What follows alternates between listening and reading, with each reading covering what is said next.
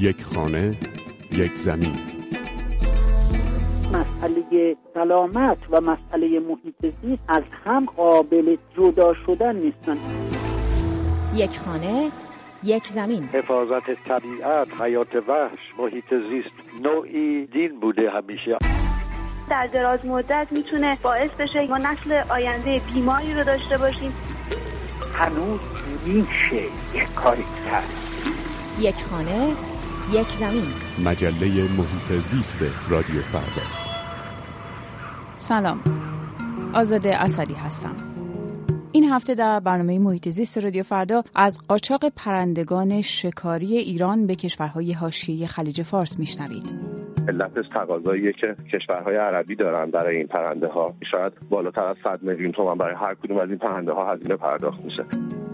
و رستوران ها و مراکز تجاری و ویلاهایی که ساحل دریای خزر رو میبلند. به مازندران که ایران اگه سفر بکنید تقریبا در تمام طول مسیر به ندرت ممکنه که دریا رو ببینید. یک خانه یک زمین.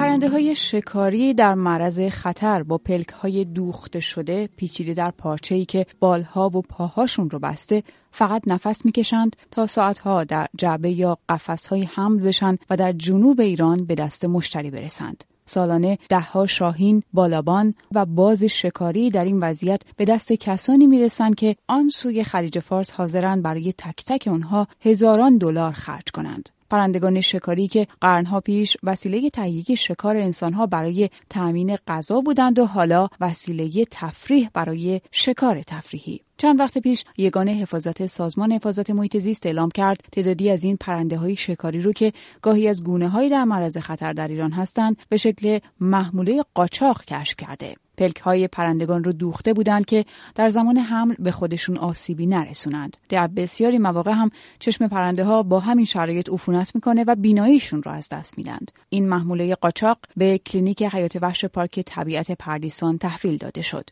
ایمان معماریان دامپزشک کلینیک حیات وحش پردیسان در تهران که زیر نظر سازمان حفاظت محیط زیست کار می‌کنه میگه این خرید و فروش سالهاست که به صورت غیرقانونی در جریانه. پرنده های شکاری به صورت خاص بالابان و شاهین هایی که در ایران شکار میشن برای اینکه فروخته بشن به کشورهای عربی و با قیمت خیلی زیادی هم لب مرز فروخته میشن. بالاتر از 100 میلیون تومان برای هر کدوم از این پرنده ها هزینه پرداخت میشه.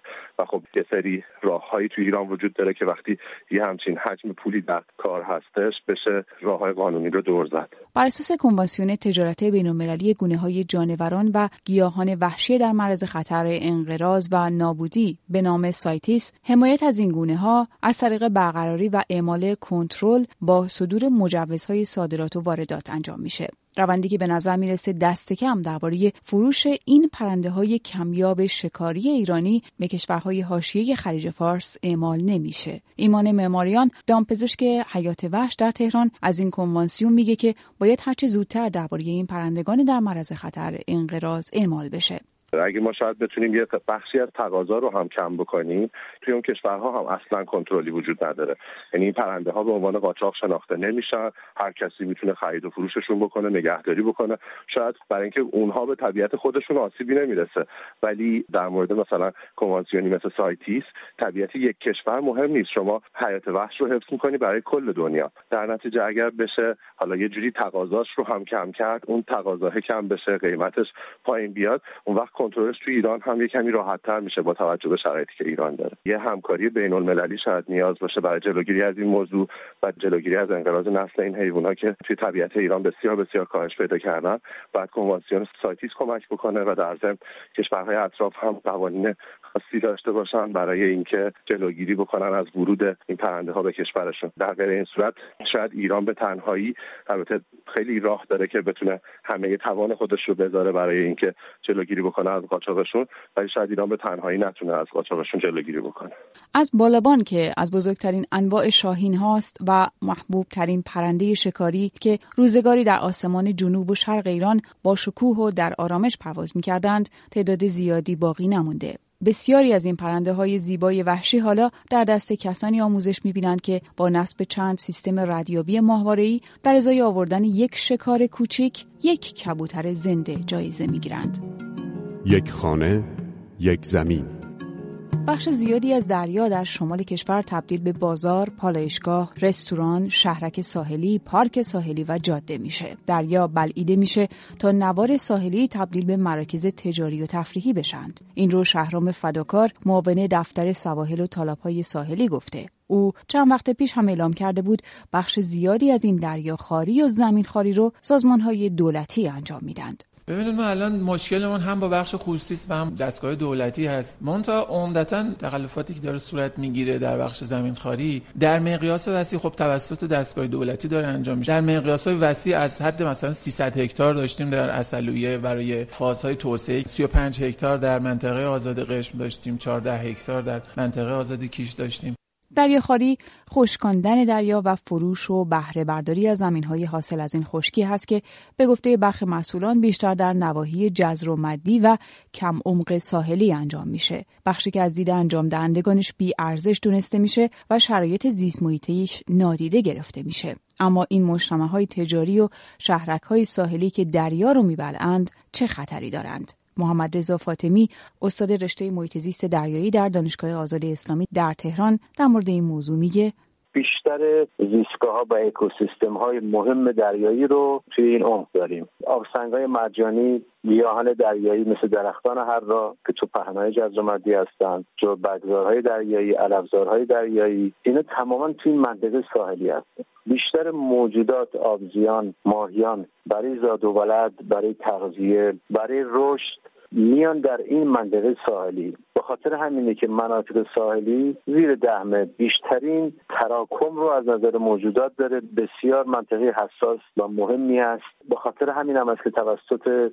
سازمان جهانی محیط زیست و سازمان بینالمللی دریانوردی اینو به عنوان یک منطقه حساس ساحلی گفتند و بایستی حفاظت بشه و مد نظر قرار بگیره. هر گونه ساخت و ساز یا تعدیب محیط دریا اگر تو این مناطق مهم زیستگاه مهم باشه میره لطمه می‌زنه با آبزیان و اکوسیستم که جبران اون دیگه ممکن نیست. اما ظاهرا همه مسئولان درباره موضوع دریاخواری با هم هم عقیده نیستند. عباد افشار رئیس سازمان امور عراضی ایران دلیل عمده زمینخواری و دریاخواری در شمال کشور رو کمبود هتل و نبود خدمات عمومی در مناطق گردشگری اعلام کرده. او از روند ساخت ویلا در مناطق شمالی ایران و نبود امکانات گردشگری انتقاد کرده. ویلاهایی که به گفته او باید جاشون رو به هتل ها بدند تا شرایط زمینخواری و دریاخواری فراهم نشه. موضوعی که البته به گفته مسعود مهاجر روزنامه‌نگار حوزه حمل و نقل دریایی و پژوهشگر در زمینه گردشگری به آزاد نبودن سواحل شمال کشور برمیگرده. خط ساحلی محفوظ نگه نداشتیم برای اینکه استفاده توریستی بکنیم. یعنی اون زمین ها صاحبان شخصی پیدا کردن. بسیارشون سند گرفتن و این سند رو تشکیلات دولتی به این مردم دادن. این زمین ها از تسلط دولت خارج شده که بتونه بهشون کنترل بکنه. این تصرف انجام نگرفته بلکه یک برنامه غلط بوده که ما در ساحل هم اجازه دادیم مردم ساختمون بسازن. به طوری که الان شما به مازندران گیلان اگه سفر بکنید تقریبا در تمام طول مسیر به ندرت ممکنه که دریا رو ببینید در دوره دولت نهم و دهم یک تلاشهایی شد که مناطقی از این ساحل آزاد بکنن ولی من فکر نمی کنم که نتیجه زیادی از این کارشون گرفتن. فکر کنم 20 کیلومتر آزاد کردن ولی دیگه متوقف شد. خبرگزاری دولتی ایرنا چند وقت پیش از تحقیقات رسمی گزارش داد که نشون میده 96 درصد از بیش از 600 کیلومتر ساحل دریای خزر به تصرف ساخت و سازها در اومده. بر اساس آمارهایی که خبرگزاری ایرنا منتشر کرده 338 کیلومتر از نوار ساحلی استان مازندران در اختیار دستگاه دولتی و خصوصیه. مسعود مهاجر پژوهشگر و کارشناس گردشگری در تهران از مشکلات زیست محیطی میگه که این ساخت و سازها در سواحل کشور به وجود میارن.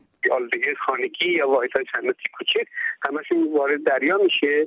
ضمنا امکاناتی وجود نداره که در ساحل دریا کسی از بیرون بیاد یا سازمان محیط زیست یا سازمان های بهداشتی منطقه‌ای بتونن که اونجا رو ساحلش پاکسازی بکنن برای وسایل نقلیه هم که بخوان زباله ها رو خالی بکنن یا اینکه ساحل پاکسازی بکنن به سختی صورت می‌گیره.